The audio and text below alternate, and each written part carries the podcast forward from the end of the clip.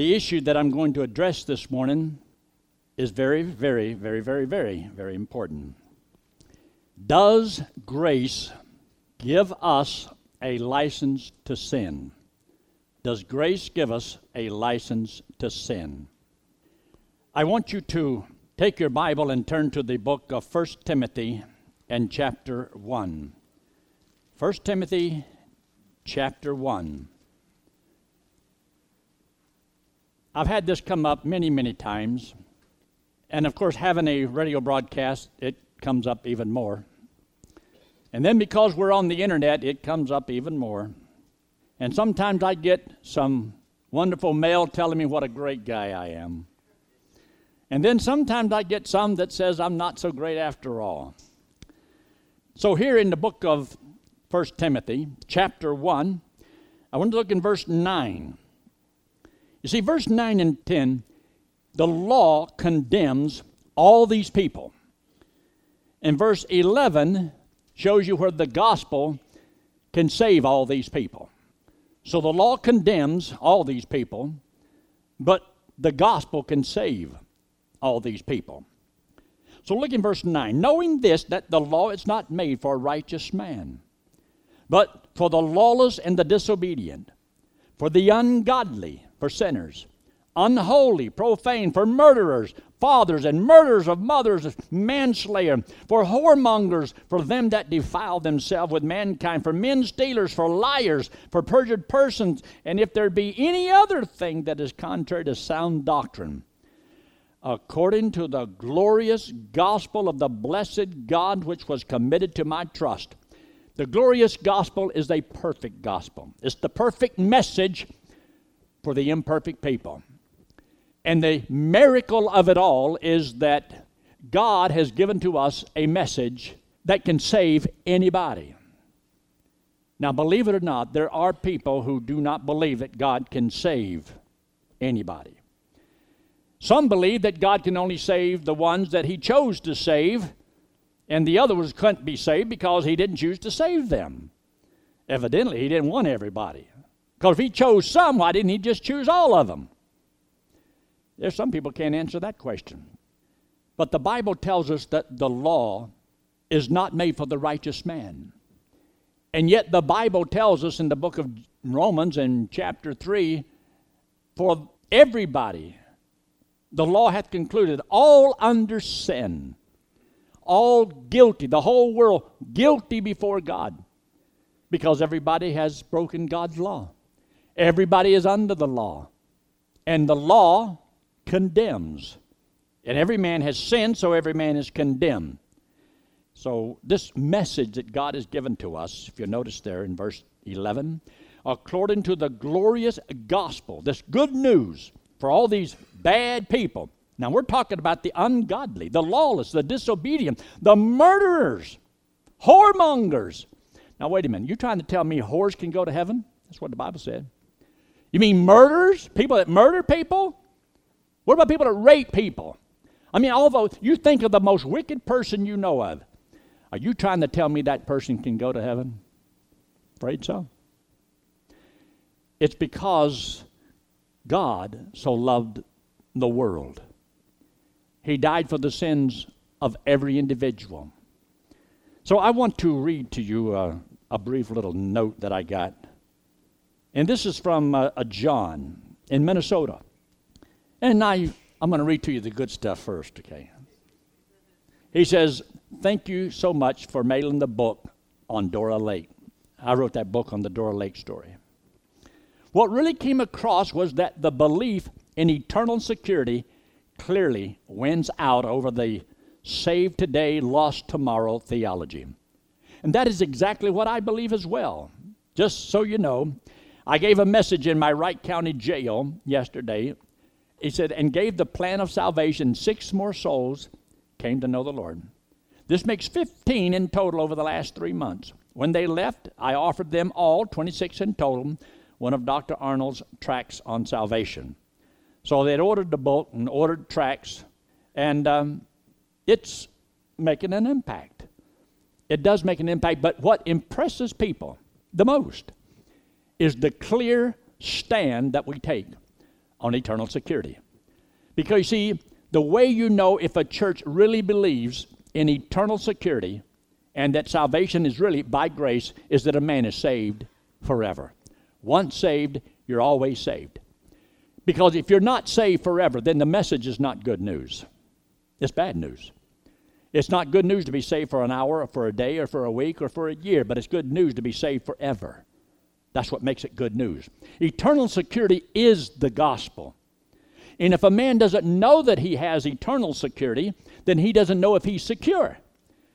And if he doesn't know if he's secure, and if he doesn't know for sure he's going to go to heaven, why should I believe he's going to heaven if he doesn't believe he's going to heaven? So we take a stand. This is somebody that wrote me from Pinellas Park. Pastor Yankee, still listen to your radio program daily. Look forward to it continually and cherish it still. Thank you for truth in God's Word. And that was from a guy named Ted. Then I got another one that I uh, wanted to read to you real quick. says, because they listened to my radio broadcast. My parents and I have listened to your station for a long time. Why do you have on a man that believes Hitler is in heaven. Now, I never said Hitler was in heaven. I said God couldn't save a guy like Hitler. And if Hitler trusted Christ as Savior, Hitler goes to heaven. It doesn't matter whether we like it or not, or think it's right or wrong. The Bible says that God will save whosoever believeth, like it or not. Grace means that you don't deserve it. Somebody said, well, he doesn't deserve it. Well, who does? My question is this if God could not save a man like Hitler, God couldn't save anybody. In his eyes, he says there is no difference. There's a difference between us and things, yes, because some people, we say, sin more than others. Some more wicked sins, but between us and God, nobody's perfect. We've all come short of perfection. That's why we needed a perfect gospel. That's why we needed to be saved by grace because nobody can earn it because nobody can merit it. Nobody can save themselves. That's why it's by grace. God will give it to you freely. Now, why do you have on a man that believes Hitler is in heaven? I was raped when I was 19. According to Arnold, because the rapist believes in Jesus, he is saved. Really? Do you know how sick that is? I think there's something wrong with him. And you, as a Christian radio station, should tell him to leave. Or is it all about money? Well, letter number two. Two weeks ago, I called WTBN. On Friday morning at 10:15, I was live on the radio. The screener would not put this person through because they started arguing with him on the phone and been very antagonistic and saying nasty things. I told the screener I wanted to challenge Pastor Arnold's hyper grace. The screener said he wouldn't let me on. In no way am I a drive by attacking. In posting my horror and outrage about a very deranged person who preaches that once a person is saved, they can go out and act as Satan and will never lose their salvation. His teaching go directly against the Bible. If you know the Bible, you know what I say is true. I regret your censorship and protection of this person. Wonderful. Yeah, I have to answer a few things like this, and I remember Hank did too. Here's another one that I got. I know you'll like this one. Read your Acts 238 comments. Just wanted to let you know that your doctrine is damnable and damning to anyone who deceives with it. You must repent of your sins. You must be baptized in the name of Jesus Christ for remission of sins, and you must receive the gift of the Holy Ghost to be saved. This is the application of the death, burial, and resurrection of Jesus Christ. Repentance, baptism, and infilling of the Holy Ghost. This is the new birth Jesus told Nicodemus about in John chapter 3. You must be born again of water and of the Spirit to enter the kingdom of God. Eh, okay. By the way, they read Hank's message on an article on the website, and I'm still having the answer for what Hank did. Thanks, Hank. I got this one, but I had no clue who it was from. I didn't know this person. Hi, Pastor Arnold. It's Bobby. I hope this little note finds you well. May the Lord encourage you as he encouraged his servant David. May you continue to be lifted up in the ways of the Lord as Jehoshaphat was. Thank you for your preaching of the clear gospel of Jesus Christ. There is no way I believe that you preach that salvation gives us license to sin. I've never heard you say that. In fact, I have heard you preach just the opposite. I love the fact that you give people a chance to trust the Lord as Savior in every service. Again, thank you for your ministry. I'm sure there are many rewards that await you in heaven. Well, all depends on who you talk to, I guess. I don't know. It's nice to see someone committed to proclaiming the clear gospel of Jesus Christ on the net. Well, I suppose I will close for now. May God continue to bless the work you are doing for Him. See you soon, Bobby. He wrote me a, a nice little note, and so I appreciate it. But not everything is always, you know, pretty. But I can tell you this unless you know how to answer people's questions, their questions will become yours. If you can't resolve the doubts that sometimes people have, then sometimes their doubts may become your doubts. So you have to know what you believe and why you believe it so that you know this is where I stand and this is where I'm going to die. I'm not going to move because I believe it's truth. Do I believe that once a man is saved, he is saved forever? Yes, I do. Do I believe that a man can be saved and go out and live like the devil? Yes, I do. Do I believe that he can get away with it? No, I don't. And I hope people will always hear the other side. But anyway, what I wanted to bring out to you is this. When people say you get a, a license to sin, well, is that what grace means? Here you are, and you trusted Christ as Savior, and you, now you're going to heaven. And there's nothing you can do or God that can change that. It cannot be altered. God gave His word, it's a done deal, settle. You mean to tell me that I can go out here and do all these bad things and still go to heaven when I die? Well, if you did, and you still went to heaven, that would be grace, wouldn't it? Would that be grace? That would be grace. If I said no, then I really don't believe it, it would be by grace. Because you see, we automatically in our mind say, well, no, you don't deserve it. You don't deserve it. Let's say, for example, we take two people here this morning. We take uh, Peter Amato and James Taylor. They both have trusted Christ as their Savior. Peter does everything in the book wrong. I mean, you name it and he does it. James over here is living a good, clean, godly life, does everything right. But both have trusted the Lord. Now, who deserves to go to heaven? Both of them. If you wouldn't say if they deserved, only because they trusted Christ as their Savior. They're not going to heaven because of how they lived before, and they're not going to heaven based upon how they lived afterwards. How you live doesn't affect your eternal destination. This is what blows people's mind because you see, they believe that you have to be good to go to heaven.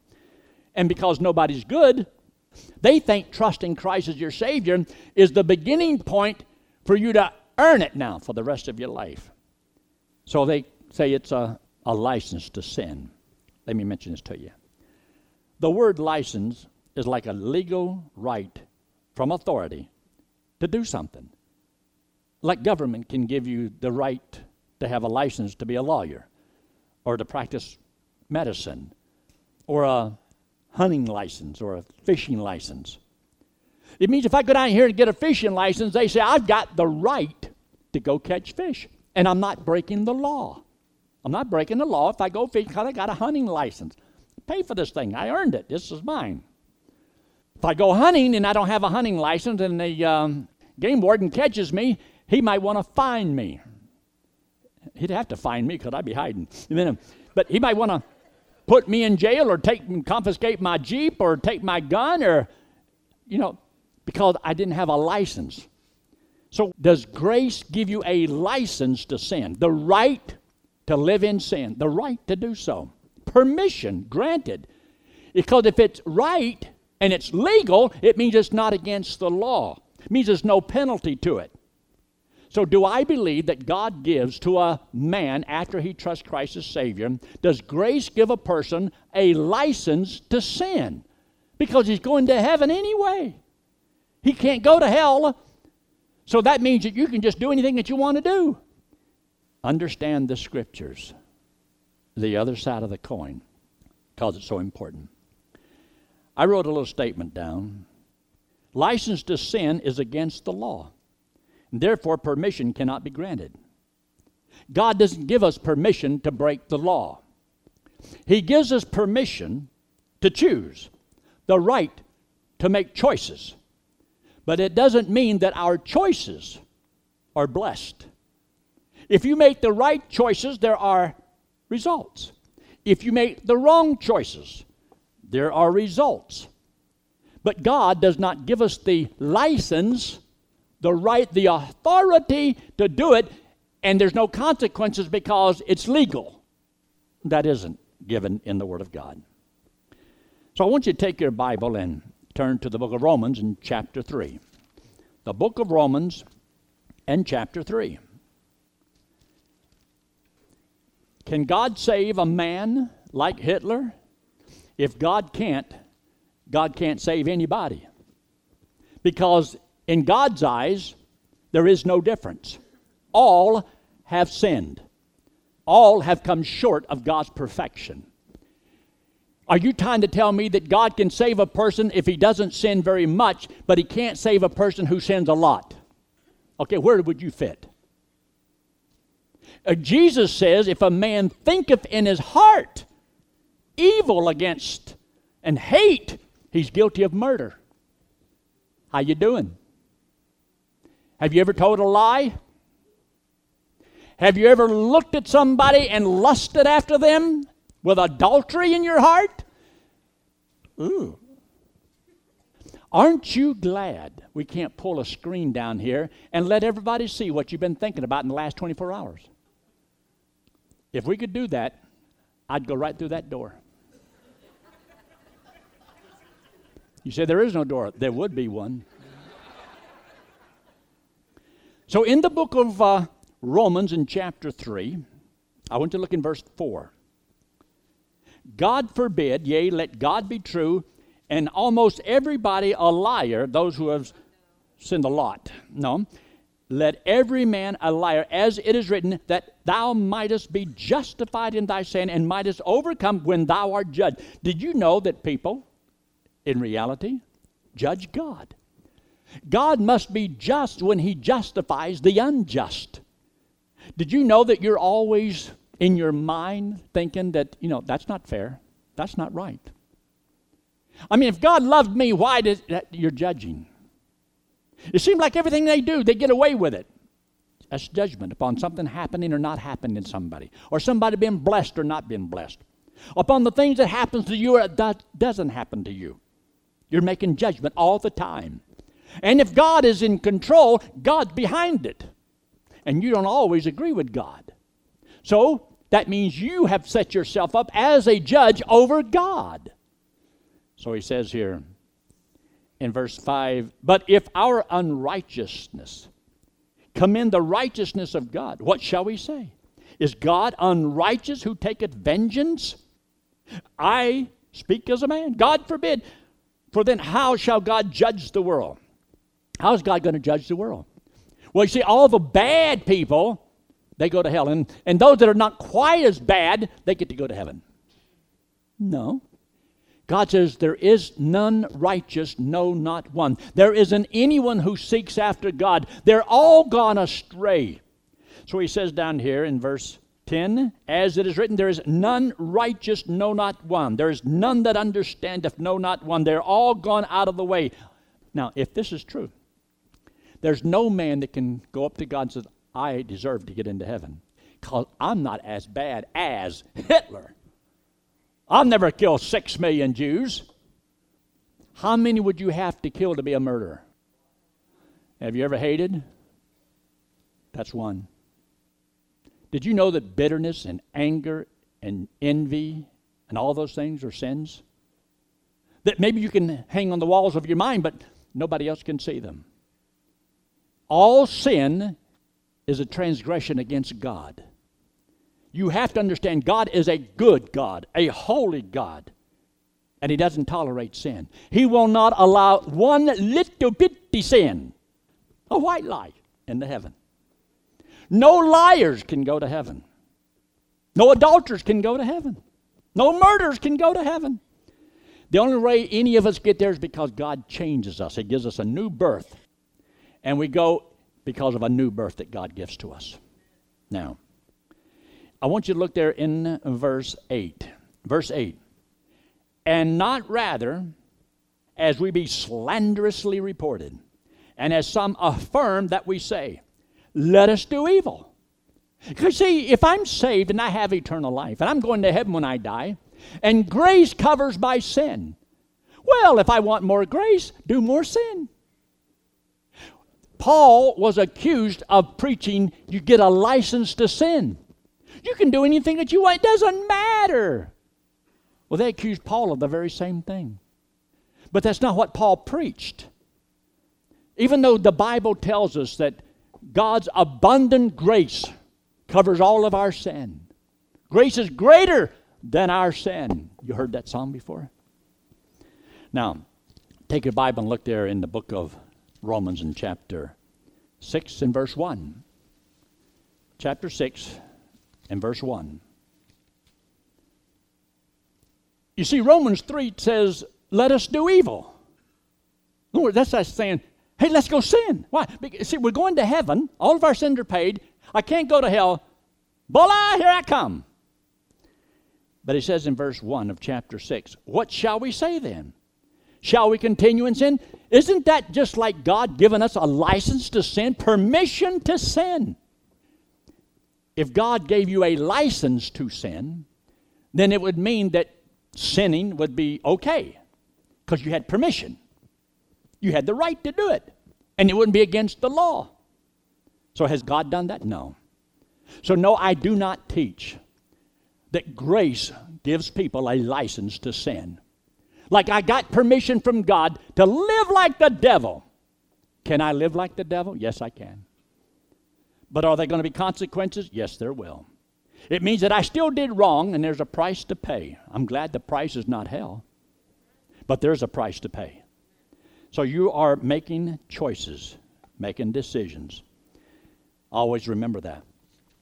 I want you to look there in your Bible to the book of Deuteronomy in chapter 30. Deuteronomy in chapter 30. And look at verse 15. In the Old Testament, God dealing with his people Israel, he gives them a final warning. And so in verse 15, he makes a statement See, I have set before thee, set before thee choices. I've set before you choices, as you'll see in a minute. This day, life and good, death and evil. I've set this before you. This is a choice you get to make. You see, I've trusted Christ as my Savior. I have eternal life. I'm going to heaven when I die. And yes, everything I've ever done, regardless of how bad it is, Christ paid for it and God has forgiven me. Let me ask you this. Let's say I'm 71 right now, and let's say I lived a life of sin. I've done everything in the book. It's wicked, wicked, wicked, all the way up to I'm 71 years old. And God saves me right now, and God can forgive me of everything I've ever done. Most people don't have a problem with that. What's their problem is from this day forward. Well, now that you're saved, you can't do this. Now, I could do it this way and God will save me. But I can't do it this way and God keep me saved. God can save me by grace because I didn't deserve it. But from here on out, I'll have to deserve it. Because if I don't do enough good deeds, He's going to take it away from me. But if I do right, I get to keep it. Now, wait a minute. Was I saved by grace or not? If I'm saved by grace and I can't do anything wrong afterwards because I'll lose it, is it easier for the Lord to save me at 71? Or should I wait until I'm 95 and then I'm going to die? I'm laying in my casket with one last breath to go. then I'll trust the Lord then because I don't have to worry about losing it. Now, is it easier for God to save me at 71 or is it easier if I'm 95? Which is the easiest? Or is it easier for the Lord to save me when I'm a child and I haven't done all these bad things? I'm only five years old and God has saved me from a life of sin. I turn from all my wickedness. I don't drink the bottle anymore. I'm not behind bars anymore. Now, wait, wait a minute. Which is the easiest point in my life for God to save me? You see, when Christ died, did he die for my sins up to the time I was five? And then the rest of them I got to take care of. Or did he pay for all my sins up to the time I'm 71 and now I got to worry about the rest of them? Or has he paid for all of my sins from the time I'm born to the time that I die? All of them. You see, it's no harder for God to save me now and then keep me saved than it would be to save me then and save and, and pay for all of these bad ones. Some people say, well, you know, I never think like that. Well, I do. Because I'm a stickler for the gospel of grace. It's either all by grace or none by grace. And if I am saved, I have eternal life. So, has God given to me a license to sin? Now, what I want you to do, because I'm coming back here, I want you to hold your place right here. But I want you to take your Bible and turn to the book of First Corinthians. First Corinthians. First Corinthians in chapter 9. Chapter 8, that's the first mistake I've made today. At least it's not as bad as Hitler. 1 Corinthians chapter 8, look there in verse 9. But take heed lest by any means this license to sin of yours become a stumbling block. It didn't say that, did it? This liberty of yours, the freedom to choose. God has given us permission to choose. But there's consequences to our choice. You can sin. Yes, you can. But understand, God does not give you a license to sin. He gives you a permission to make a decision. I'm going to let you decide. But that doesn't mean that your decision is right just because you sin against God. God is still going to beat the tar out of you and maybe even take you home before your time. And you could lose out on a lot of rewards that you could have got when you get to heaven. But going to heaven is a gift, that is free. You don't earn it, you don't work for that. But after you trusted Christ as your Savior, as a child of God, it is God's will that we serve Him. And He tells us, as His children, in verse 9, take heed lest by any means this liberty of yours become a stumbling block to them that are weak. So you and I are supposed to care about our testimony. We're supposed to care about the effect it has upon somebody else that might be looking at us and following us. Now, you can make wise decisions and you can make foolish decisions. This is the reason you study the Word of God so that you can know the mind of God, so that you can make better discerning choices. In other words, if you know the consequences, you know that this is what God wants me to do, and this is what God said that if I do this, there's a price to pay. God hasn't given me a license to do it as though He's not going to hold me accountable. You're going to be held accountable. Every man shall give account of himself unto the Lord. And the reason you have to give an account is because God didn't give you the license to sin without the law being able to still condemn the sin. Christ came, but he did not come to destroy the law, but he came to fulfill the law. The law still condemns sin. It's still wrong to commit murder. It's still wrong to lie. It's still wrong to sin. I'm just thankful that I have received a new birth that I got from the Lord. And it's amazing that some of the people who tell me that you can't tell me you can just go out here and trust Christ Savior and go out here and just live like you please. Yes, you can but you can't get away with it. The people who tell me that don't live right. And here I am saying the opposite, and I try to live as holy and godly as I know how. Something's wrong. They don't get it. But I want you to see this. When he makes the statement in verse 9, take heed lest by any means this liberty of yours become a stumbling block. So it means that your liberty can become a stumbling block, and the liberty is the, based upon the choices that you make. Take your Bible and turn there to the book of Peter. I want you to see this in 1 Peter. Very important verse. 1 Peter chapter 2. 1 Peter chapter 2. And look there in verse 15. Verse 15 says, For so is the will of God, that with well doing you may put to silence the ignorance of foolish men. So the will of God is for you to do right. Verse 16, as free, not using your liberty for a cloak of maliciousness but as the servants of God. In other words, God doesn't want you to make the wrong choices. He hasn't given you the freedom just to do whatever you want to do without consequences. You can make the wrong decisions, but there's a price to pay for those wrong decisions. Now, take your Bible and go all the way back there to the book of Deuteronomy.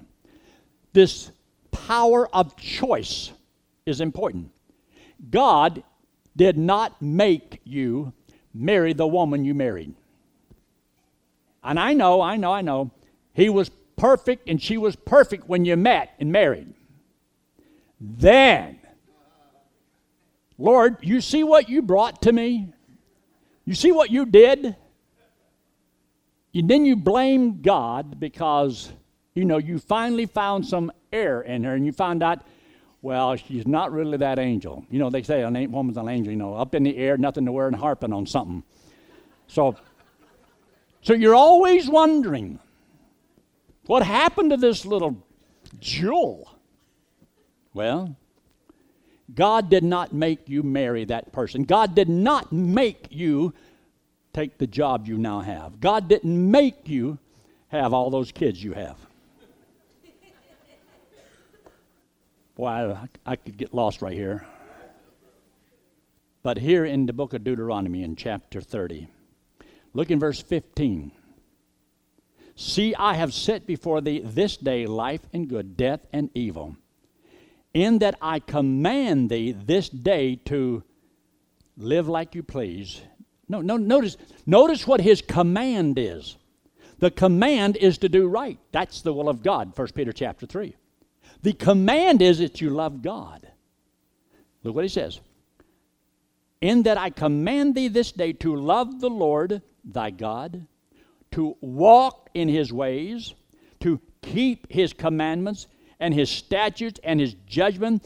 Get to that thou mayest live and multiply, and the Lord thy God shall bless thee in the land whither thou goest to possess it. Now, this is not in heaven, this is on the land, this is in the land of Canaan, upon the earth.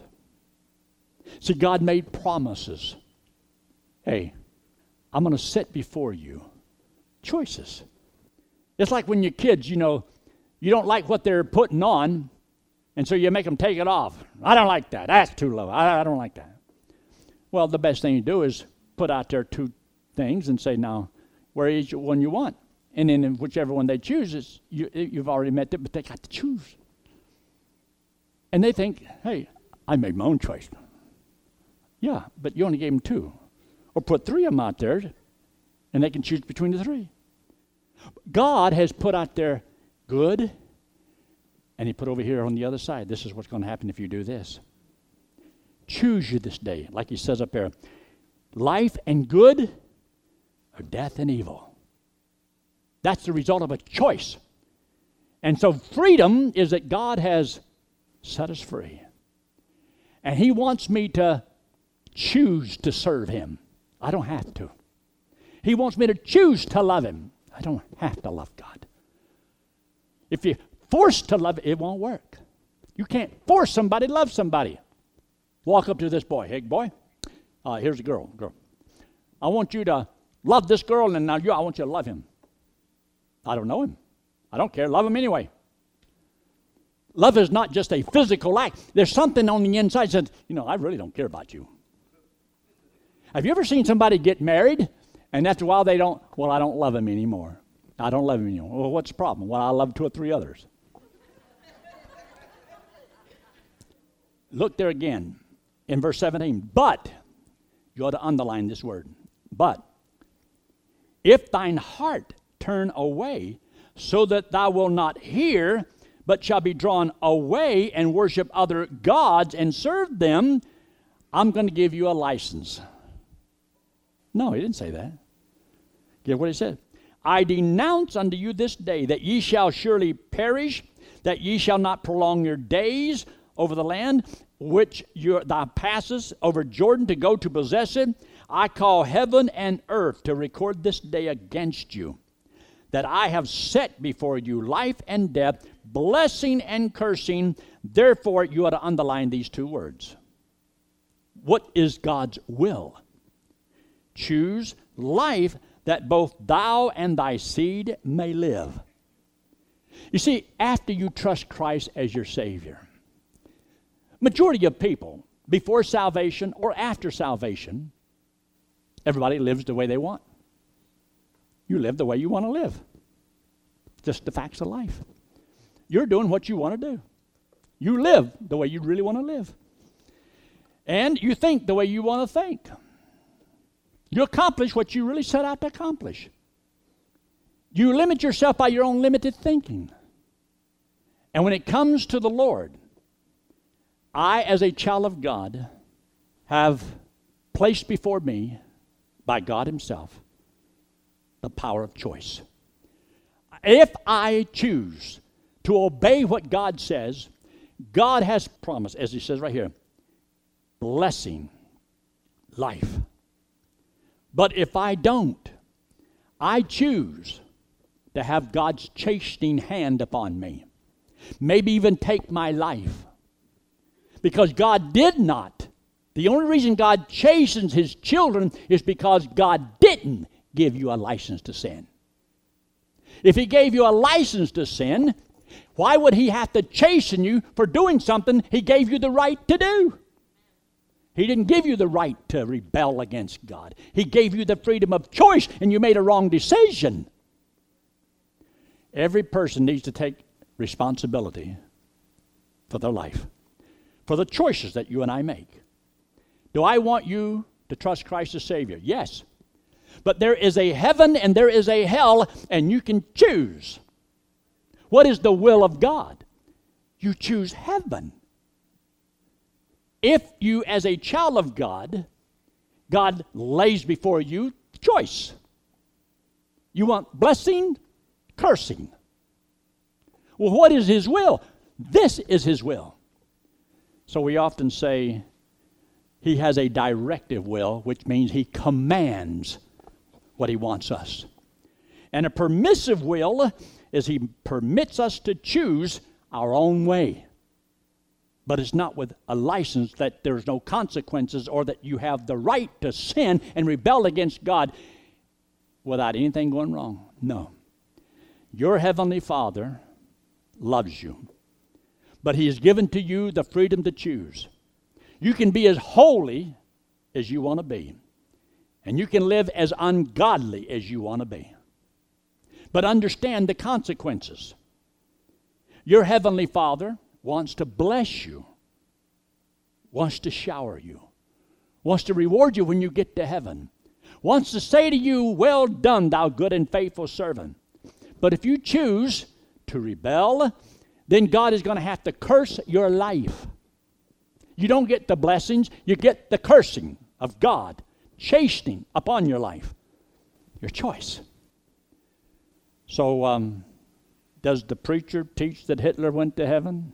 If he trusted Christ as Savior, he does. If he didn't, he doesn't. And understand this if the new elected Pope doesn't trust Christ as his only hope of going to heaven, he don't go either. I don't care who he is. It doesn't matter.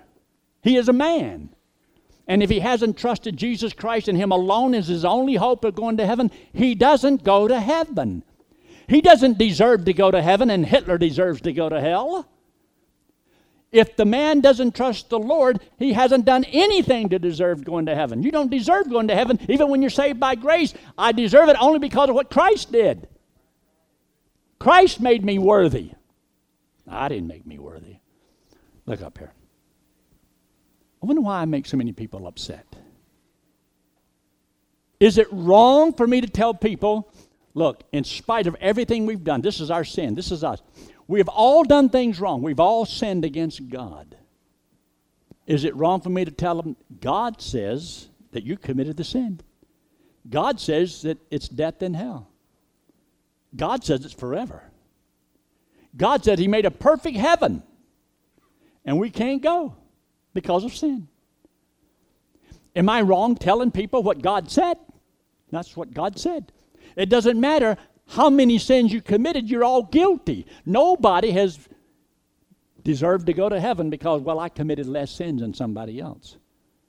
No.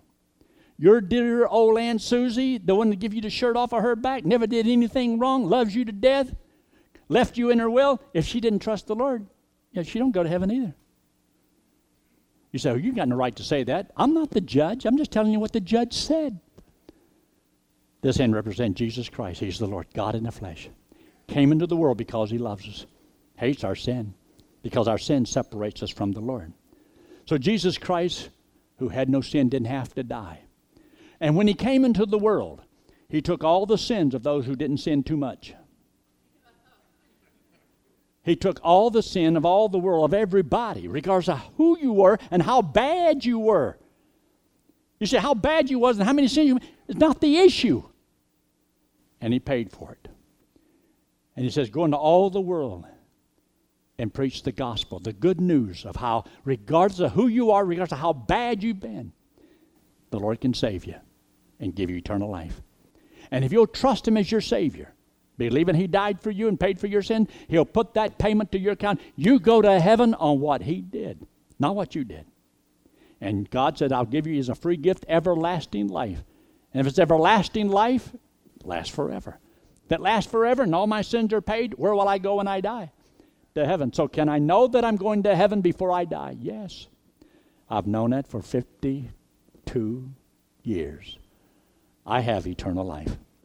And I also know this that if I decide to serve the Lord, my Heavenly Father must bless me.